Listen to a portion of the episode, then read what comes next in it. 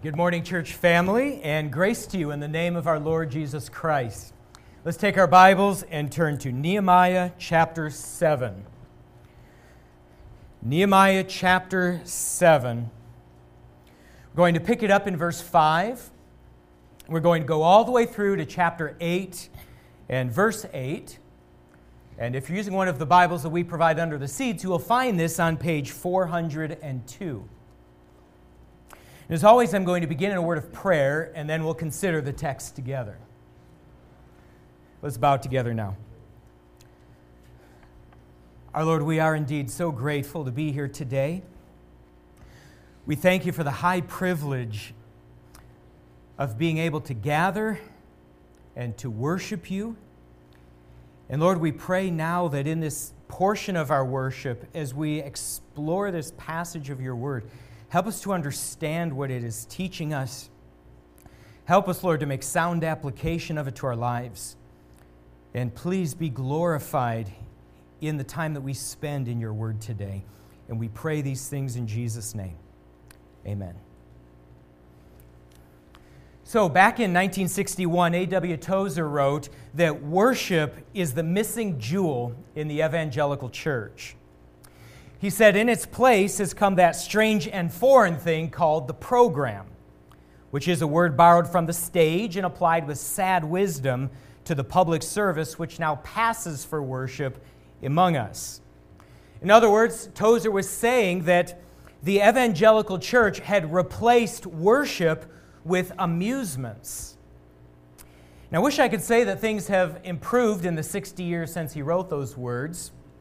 But sadly, they have not. If anything, they have gotten worse.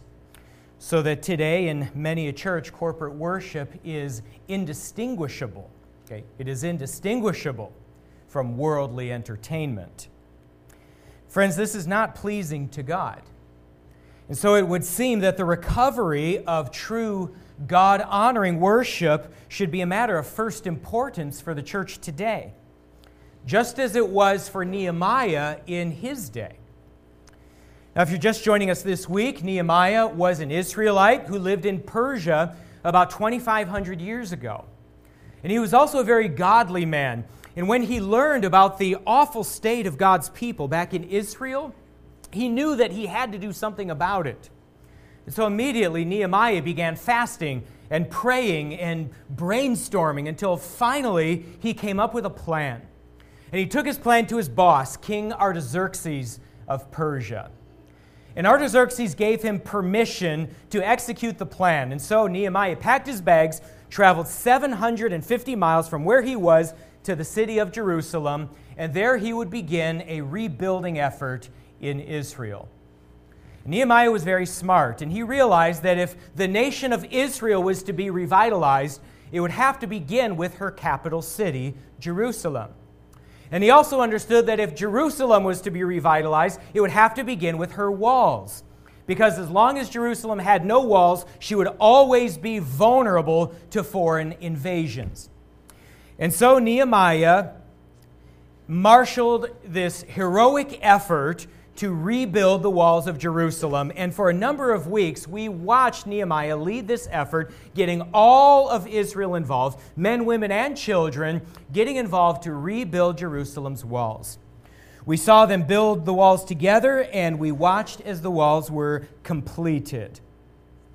The walls were completed. So now the question is what is Nehemiah going to do next? Well, the answer is that he's going to rebuild Israel's worship.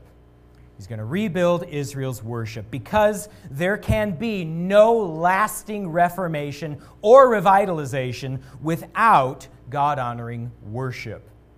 You see, reformations are fueled by worship. This is what we're going to see in today's text. It is a rather lengthy text that we're looking at today, but it breaks up very nicely into two main parts. Okay, in chapter 7, we see Nehemiah's preparations for worship. And then in the first part of chapter 8, we see their first corporate worship service.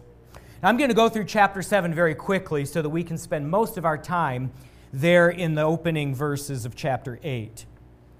Let's begin then with 7, chapter 7. Let's look at Nehemiah's preparations for worship. How's he going to, to do the work of getting God's people ready to worship? Well, we see that what he's going to do is conduct a census. Conduct a census. And he attributes the idea to God himself. Look at verse 5 with me. He writes, Then God put it into my heart to assemble the nobles and the officials and the people to be enrolled by genealogy. So, what's Nehemiah doing here? Well, he wants to find out how many people are in Israel. He wants to find out what tribes they all belong to and where they all live. But he also has a special concern to identify who is available to lead their corporate worship. And so, verse 43, we find that he identifies all of the Levites. This is the tribe responsible for leading Israel's worship. Then, verse 44, he identifies all of the singers. They will have a key role in the worship. Verse 45, Nehemiah identifies all of the gatekeepers, that is, the temple gatekeepers. They're also responsible for worship. Verse 46, he identifies all of the temple servants. They assisted the priests in worship. Then down to verse 57, Nehemiah identifies all of the sons of Solomon's servants. These were still more helpers in worship. Verse 60, he identifies additional temple servants.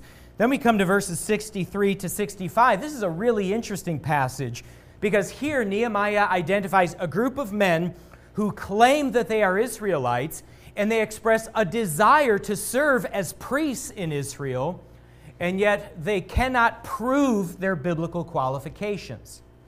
And so Nehemiah denies their request. This is really important, friends, because you see, Nehemiah was desperate to restart Israel's worship.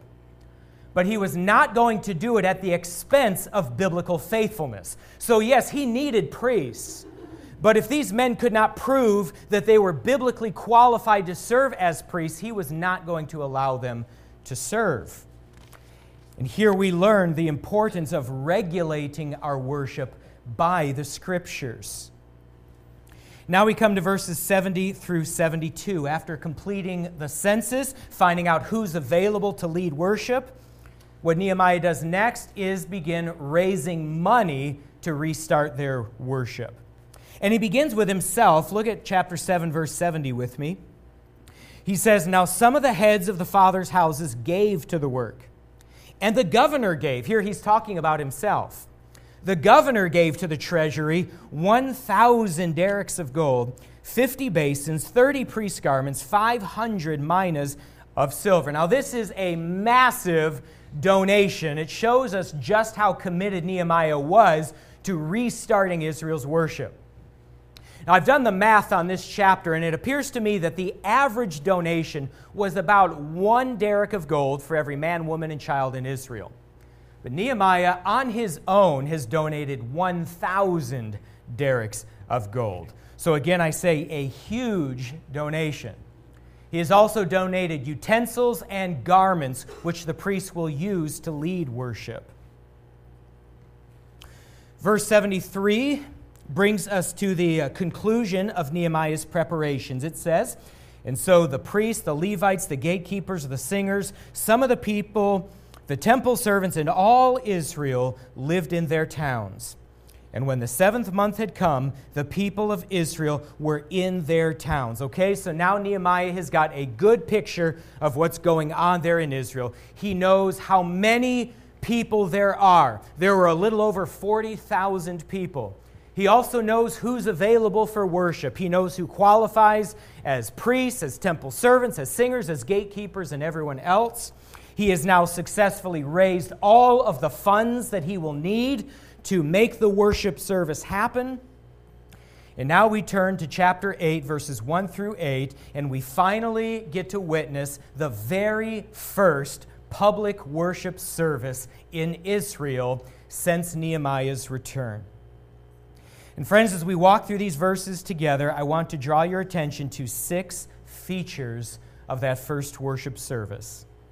I want to draw your attention to these features because I believe that these six features ought to be present in every worship service, in every time, and in every place.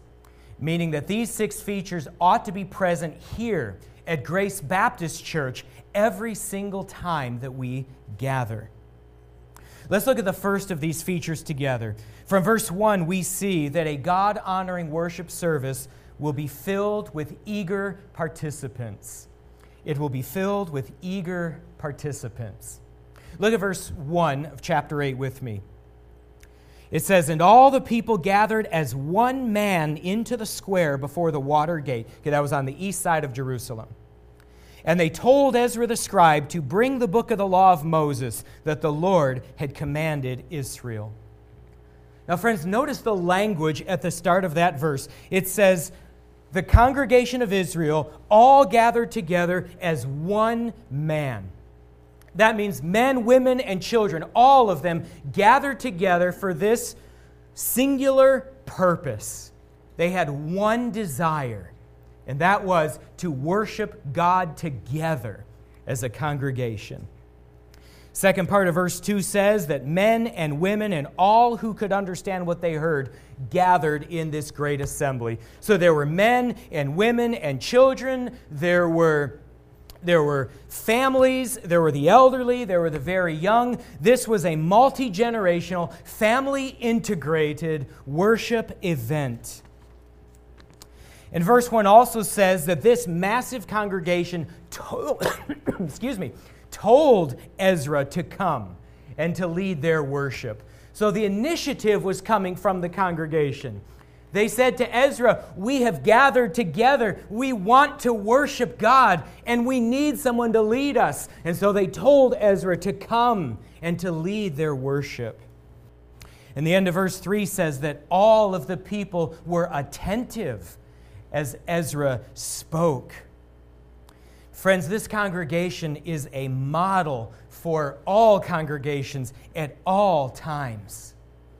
Friends, every time that we gather to worship, we ought to be an eager people.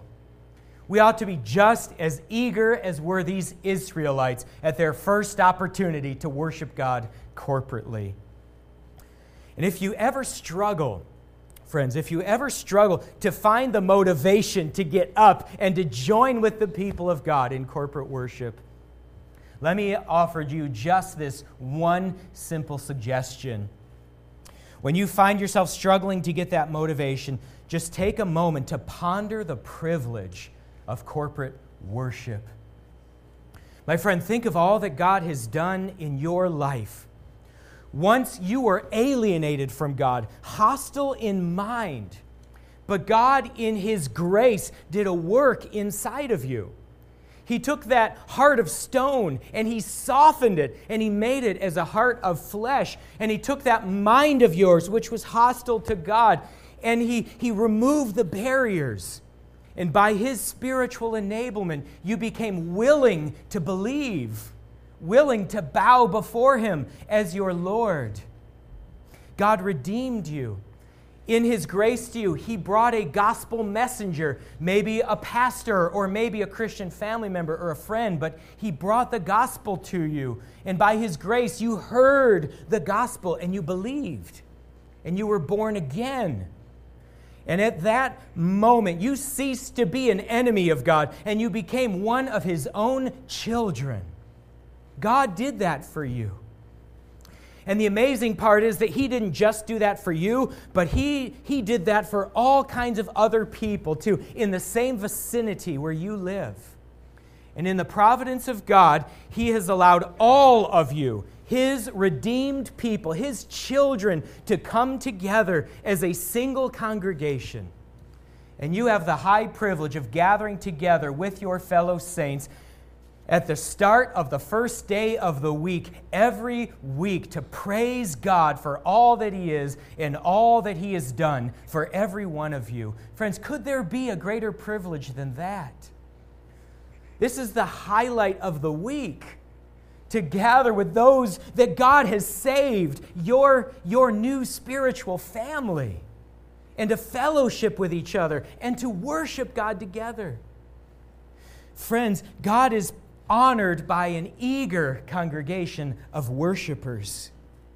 This congregation in Israel was eager to worship him, and we ought to be as well. God honoring worship is filled with eager participants. Then we see a, a second feature of God honoring worship. It will also be led by a biblically qualified man.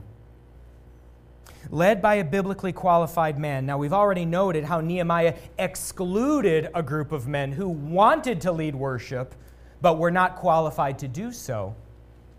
So, then who did they get to actually lead their worship? Well, verse 1 tells us that it was this man called Ezra the scribe. Now, who was he? Well, friends, in the book of Ezra, chapter 7, verses 1 through 6, his qualifications are listed out for us. This is what Ezra was like. First of all, he was a direct descendant of Aaron the high priest.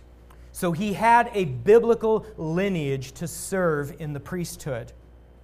Second, Ezra 7 says that he was deeply, deeply knowledgeable of the scriptures. And then thirdly, it says, quote, the hand of God was upon him, meaning that he was spiritually zealous, he was a pious man, and God was working in his life. In short, Ezra was a pastor scholar par excellence loved God's word, loved God's people, studied hard to lead the worship. This is the man that was fit to lead this congregation on this day. Friend, this is the kind of man that we need in our day, too. We do not need men with good looks or great guitar playing skills or winning personalities. What we need today to lead our worship services are men who have studied long and hard to know God's Word. Men who have devoted years of their lives to, to familiarizing themselves with the content of the Scriptures, who know the storyline of the Bible from start to finish. Men who have, who have learned how the storyline of Scripture correlates into a coherent worldview Men who know their systematic theology and their church history, who know the languages and the culture of the Bible, who know how to take the timeless truths of Scripture and apply it to the everyday lives of God's people. This is what we need. And we need men of proven virtue. Men who are not interested in the job because they think they can acquire power or fame or riches from the work, but men who are committed to righteousness and holiness and moral goodness. And we need men of proven piety, those who have been transformed by God through the scriptures and who have had the experience of God's leading in their lives. Men who can speak to God's people out of their own experience. Because these are the kinds of men that we need leading God's worship today. Now, there is an extreme shortage of such men in our day. An extreme shortage. And so let me speak to the young men of our congregation right now, the young men and the boys.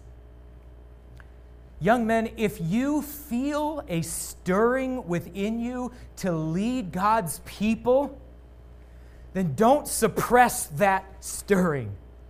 Let me encourage you to cultivate it because we need more qualified men. As you look at the pastoral epistles in our New Testament and you compare them to your life and you say, Look, I know I don't fully measure up yet, but I think, I think I meet the basic requirements here of the scriptures to lead God's people. Then continue to work at that. And young men and boys, let me encourage you to come to me or go to Pastor Scott and tell us about this growing desire. You know, I was only 10 years old when I went to the associate pastor of my church and said, I want to be a pastor. Can you, can you help me? How? And he started to meet with me, and we went through the virtues required for the pastorate, one at a time, as a 10 year old boy. So it's never too early to start. Friends, there is a shortage of qualified men. So please consider the pastorate yourself. Yes, it's a long process and it's difficult. There's much to learn before that ordination Sunday, but but you will have all the help that you need every step of the way. Here at Grace, you will have me. You'll have Pastor Scott here to help you through the process. We'll get you the resources you need to pay for your schooling. We'll mentor you. We'll give you the opportunities you need to gain experience. We will help you with your congregation to decide whether you are truly qualified for the work. My friends, God honoring worship is filled with eager participants, and it's led by biblically qualified men. And thirdly, we see here that a God honoring worship service will be centered on God's Word. Centered on God's Word. Now, what does it mean for a worship service to be centered on God's Word? Well, for starters, it means that God's Word will be the only Word that is offered. Look at verse 1 again with me, end of the verse. It says, And they told Ezra the scribe to bring the book of the law of Moses that the Lord had commanded Israel. Okay, so this congregation gathered. They were ready to worship. They told Ezra they wanted him to come and to lead it. And they said, Ezra, we want you to bring the book. And they call it here the book of the law of Moses. That's just another word for the Pentateuch, which is the first five books of our Bibles, right? Ezra, come, lead us in worship, and when you do, bring the scriptures. We want to hear the scriptures. This book is also called in verse 1 the book that the Lord had commanded Israel. And that's why the scriptures have to be central to our worship because the scriptures do not record the words of mere men. No, these are the words of God. They are inspired and inerrant and infallible words. Friends, when we gather together for worship, we don't need a word from the local newspaper columnist or the latest pop psychology text. We don't need the preacher's funny anecdotes. We need to hear from God's word because his word has the words of everlasting life. John Calvin wrote this to his fellow pastors quote, When we enter the pulpit, it is not so that we may bring our own devices and fancies with us. The minister's whole task is limited to the ministry of the word. Friends, a God centered worship service is one in which the service begins with God's word, it concludes with God's word, and every single part of the service is informed by God's word. The hymns reflect biblical truth, the prayers reflect biblical truth, the scriptures are read verbatim to the congregation, and the sermon presented is derived from God's word. Every bit of it from God's word and from no other place. Another element of a God centered worship service is that God's word will be expounded for an extended period of time. We see this verses 2 and 3. Verse 2 says So Ezra the priest brought the law before the assembly, both men and women, and all who could understand what they heard, on the first day of the seventh month, and he read from it, facing the square before the water gate, from, notice this, from early morning until midday for half a day, he read and expounded the scriptures. And he did so in the presence of the men and the women and those who could understand, and the ears of all the people were attentive to the book of the law. So, for half a day, Ezra read from the scriptures and he expounded the scriptures. Friends, when we gather for corporate worship, we need an extended time in God's Word. Doesn't have to be a half a day, like on this occasion, but it does need to be long enough for a meaningful exposition of the text to take place so that every single person who attended the worship service can leave that day saying, I now understand a portion of the scriptures that I never understood before. I know its context, its interpretation, I know how it applies to my life. The exposition must be long enough that everyone can walk away saying those things. As the Puritan minister Richard Bernard put it, Quote, preaching should not be a labor of the lips or talk of the tongue from a light imagination, but a serious meditation of the heart in grounded knowledge by much study and illumination of the Spirit. You see, the time spent in God's Word should be time, a time where the speaker himself has given hours to study.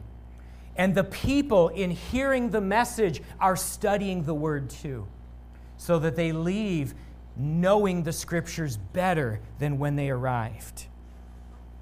A word centered service is one in which God's Word is the only word considered. It's one where God's Word is expounded upon for an extended period of time. We also see here that it's one in which God's Word is delivered in an authoritative manner. Look at verses 4 and 5 with me.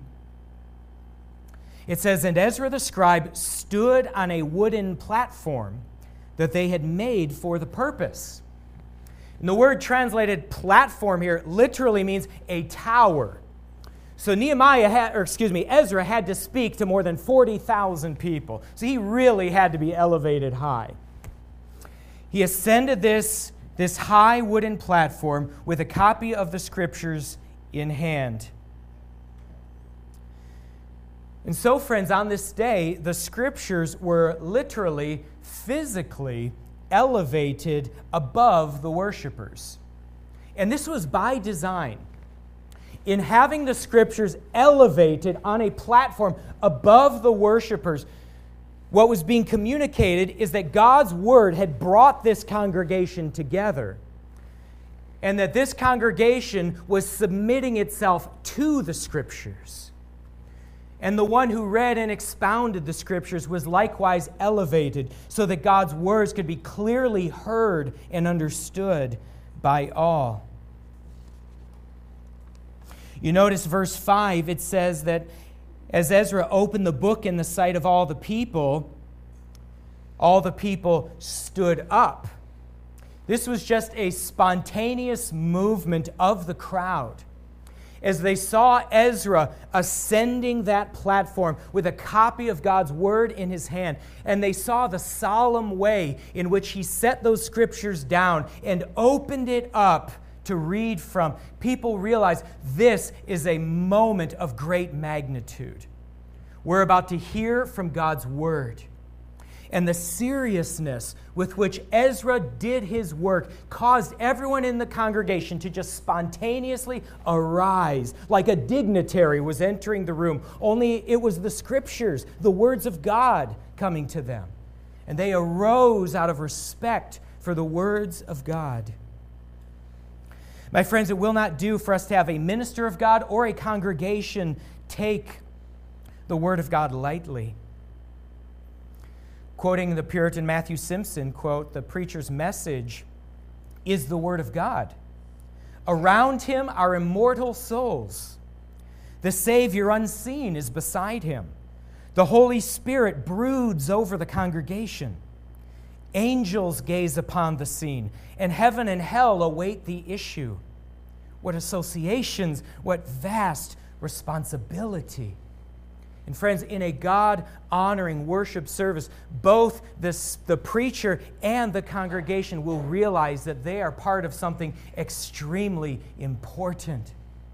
They are hearing from the authoritative words of God and God's word is presented with authority, and it's listened to by those who, who have assigned authority to the scriptures. They recognize its authority over their lives. Also, a, a worship service centered on God's word will see God's word explained so as to be understood. Explained so as to be understood. We've seen the importance of understanding throughout this text. In verse 2, it said, All who could understand gathered in this great assembly. Verse 3 says, All who could understand listened intently as Ezra spoke. And now in verses 7 and 8, we find something very interesting. We have a listing of all of these names. These are, these are Ezra's helpers. It says, they help the people to understand the law while the people remained in their places. Verse 8, and they read from the book from the law of God clearly, and they gave the sense so that the people understood the reading. So here's what's going on, okay? You've got Ezra who's on the high platform reading and expounding God's word. But remember, he is speaking to a crowd of more than 40,000 people, and he's got no speaker system. So a lot of people can hear him, but a lot of people can't. If it was just him speaking on this occasion, his words would have been lost to many. And so, what Ezra did is he took a group of biblically qualified assistants. He sent them into the crowd, and I imagine them going to the back of the crowd. And they repeat the words of God that Ezra is reading. So everybody is hearing the same thing. And then they are also expounding upon the scriptures the way Ezra is. They're translating the scriptures, interpreting them, helping the people to apply the scriptures to their lives. So you've got Ezra at the head of the group leading in the, the ex- exposition of God's word. And then you've got all of these others working through the crowd, reading and expositing the scriptures too. The goal here was that every single worshiper could hear and understand the words of God. See, friends, corporate worship isn't just a religious ritual, it is the act of God's people gathering to hear and to understand God's words so that they might respond in praise and obedience. And for that to happen, the message must be clear. Charles Spurgeon said, quote, "However excellent your matter, if a man does not comprehend it, it can be of no use to him." God's word must be understood as it is read and explained. So, friends, this is what God honoring worship looks like. It's filled with eager participants, it's led by a biblically qualified man, and it is centered on God's word, meaning that God's word is read and expounded upon at length and held in high authority by preacher and congregation alike. Now we see another feature of God honoring worship from verse 6. We see that it will be aimed at the glory of God. Aimed at the glory of God. Verse 6 says, And Ezra blessed the Lord, the great God. And all the people answered, Amen, Amen, lifting up their hands. And they bowed their heads and worshiped the Lord with their faces to the ground. So Ezra has ascended that platform. The congregation is before him. He has unfolded the words of God. He's about to expound the text. The people have stood to their feet. And now Ezra begins to pray. It says he blessed the Lord. That means he was praising God. He was saying, God, thank you Thank you for bringing us to this point. Thank you for bringing us back home from our long exile. Thank you for giving us your word, which we can now study together. Thank you, God, for redeeming us. Thank you for your great plans for us. God, please help us. Have mercy on us. Help us to be a pleasing people to you. That's what Ezra was praying. And as he did so, the whole congregation was repeating back, Amen, amen, which means, yes, truly, God. What Ezra says, we say too. We believe it too. And we thank you. And the people lifted up their hands. You understand they were not doing so to have a, an existential encounter with God, to, to try to feel God's presence, as, as you might find in a modern charismatic service. It wasn't like that at all. Rather, it was the posture of a small child who is reaching for his parents' help. Those of you who have small kids, young grandkids, or maybe young nieces or nephews, you've had the experience. The little one comes, comes up to your feet and then they pull themselves up. They, they look high up at you and they reach their hands up, right? And they, they want you to bend down, to, to come down to help them. Or maybe they, they want you to lift them up to you. That's the posture that these worshipers had. Hands lifted up. God, come down, minister to us by your Spirit. Help us, God. And then it says they bowed their heads to the ground and worshiped the Lord. Another common posture in worship. By crouching down to the ground, you are communicating that God is high, you are low. He's the king, you're the subject. You see, friends, true worship is never about us. It's not about inspiring us or encouraging us or meeting our felt needs. Now, we may experience those things as a result of our time in worship, but those are not the ultimate aim.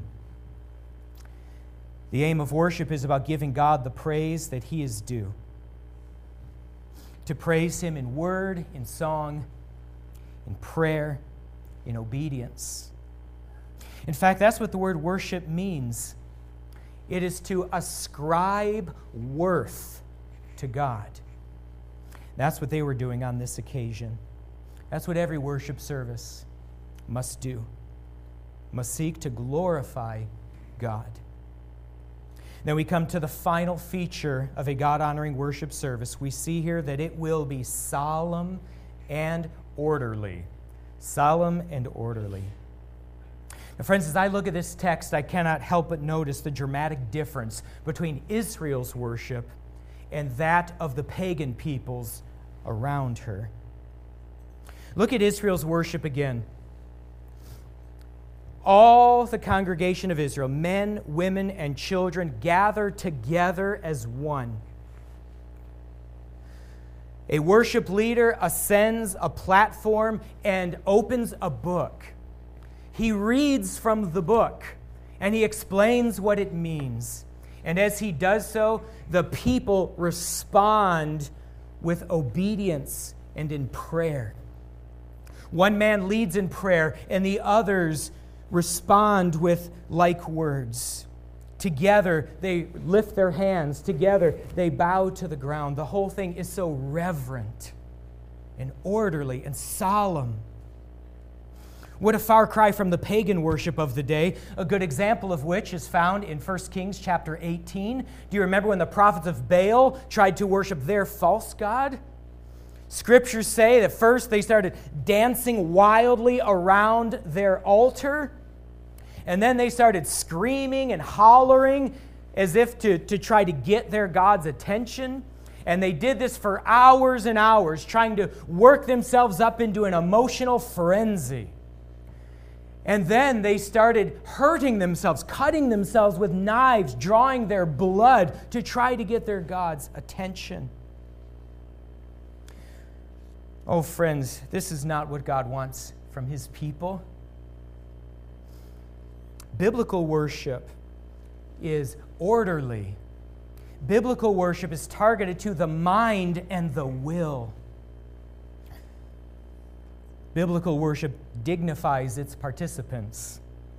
Only false worship would humiliate its participants or encourage them to lose their minds in the presence of God.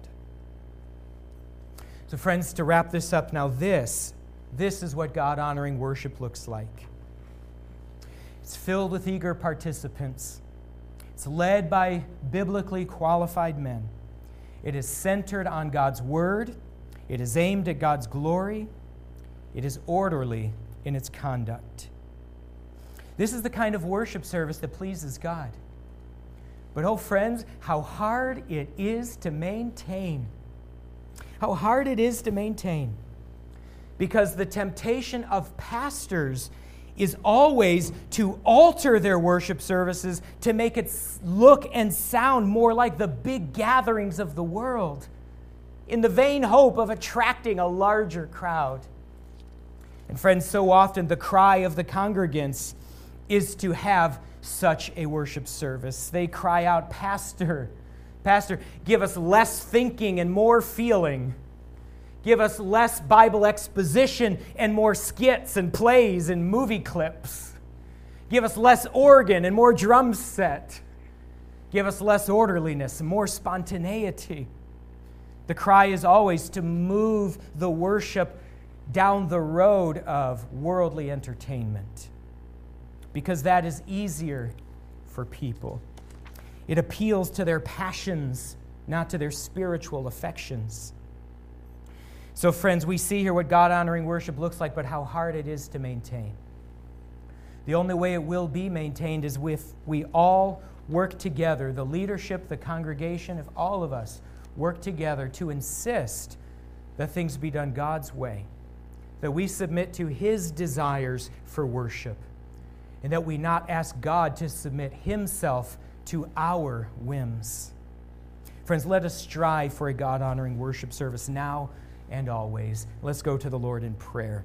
Lord, we do thank you for the time that you've given us today, and we pray that you would help us to put into practice what we see here, that you would help our worship services to follow the model of the worship service here, that you would help us to, to suppress the desires of our carnal selves to turn worship into entertainment. And that instead, Lord, you would help us by your grace to put your word at the center, to put careful biblical thought and exposition at the center, to aim for a service that will, that will draw our spiritual affections toward you we pray that you would help us with this in Jesus' name. Amen.